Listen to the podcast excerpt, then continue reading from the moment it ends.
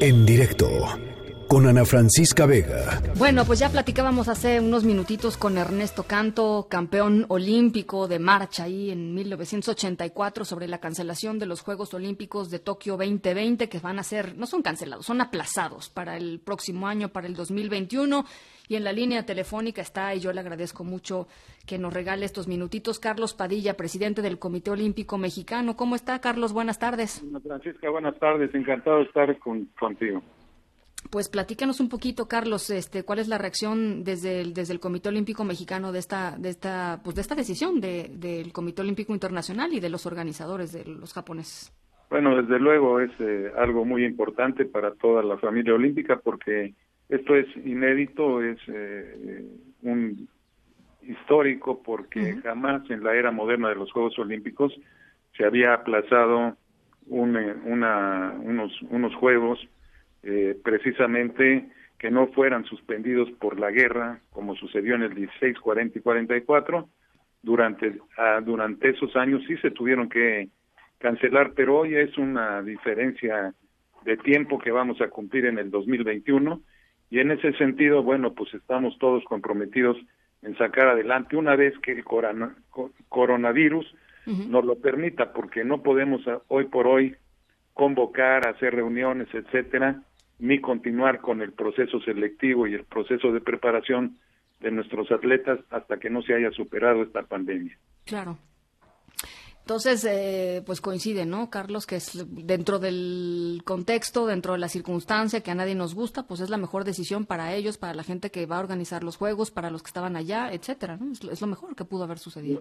Yo creo que, que, efectivamente eh, fue lo mejor que pudo suceder y hoy por hoy, bueno, pues eh, habrá algunos atletas que sientan que les perjudica, otros que les benefician, pero a final de cuentas queremos que todo mundo tenga la oportunidad de participar y que sean unos juegos mucho más justos, porque pues se avisoraba algo difícil de remontar. Sí, sí.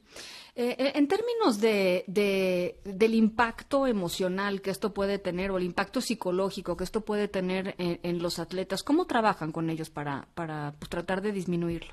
Bueno, desde luego tendremos que hacer también un trabajo de, los, del área psicológica para, para entender este, este momento difícil, pero muchos de ellos estaban pugnando por el, eh, que se aplazaran. Entonces yo creo que para ellos ha sido importante que finalmente haya sucedido así y que el COI conjuntamente con el, con el gobierno de Japón hayan diferido los juegos, pero hoy por hoy lo que más nos preocupa es su preparación, desde luego la salud fundamentalmente, que no podemos hacer nada, como le decía, hasta que se haya superado ya la pandemia de coronavirus porque además eh, eh, se van a tener que, que también posponer pues todos los eh, calificativos, todos los eh, había muchos partidos para obtener la calificación, por ejemplo los los futbolistas, los los clavadistas, entonces todo eso se mueve, ¿no?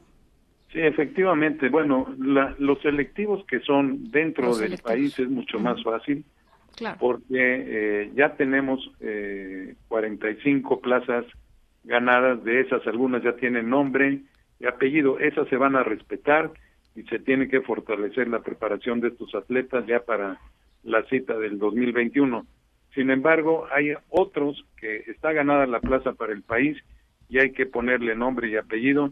Esos procesos selectivos van a ser dentro del territorio nacional, pero hay otros como el fútbol, como tiro con arco, eh, pentatlón, eh, boxeo, que tienen que eh, moverse de otros países y al estar cerrados los espacios aéreos en muchas partes del mundo y de América, eh, bueno, pues difícilmente podrían concretarse estas citas hasta que no se levante ya la pandemia por la que estamos atravesando.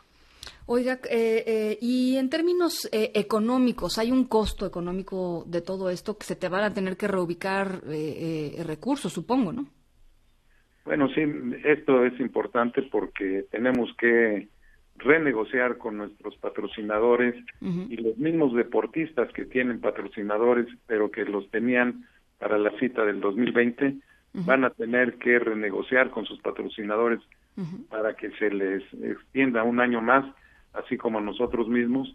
y con los gastos que ya hemos efectuado en, en Tokio, pues ver la manera o que no lo devuelvan o que nos respeten ya para el momento en que lleguen los Juegos Olímpicos. Ya hablo de reservaciones y ya pagadas de hoteles, de transportes, de, de, equipo como computadoras, etcétera, donde se hubo un gasto de alrededor de 6 millones que pues tenemos que ver de qué manera nos lo cubren o se respeta ya eso para el año próximo. Bueno, pues ahí está. Eh, la, la, decisión, pues parece ser que sí, ¿no? Que, que, cae como lo, la única, pues lo único bueno en este escenario que, que no pintaba nada bien para la realización de los Juegos Olímpicos. Yo le agradezco mucho, Carlos, que nos haya regalado eh, estos minutitos y estamos en comunicación. Gracias, Ana Francisca. Al contrario, el, el agradecido soy yo y estamos a sus órdenes. Muchísimas gracias, Carlos Padilla, presidente del Comité Olímpico Mexicano. En directo con Ana Francisca Vega.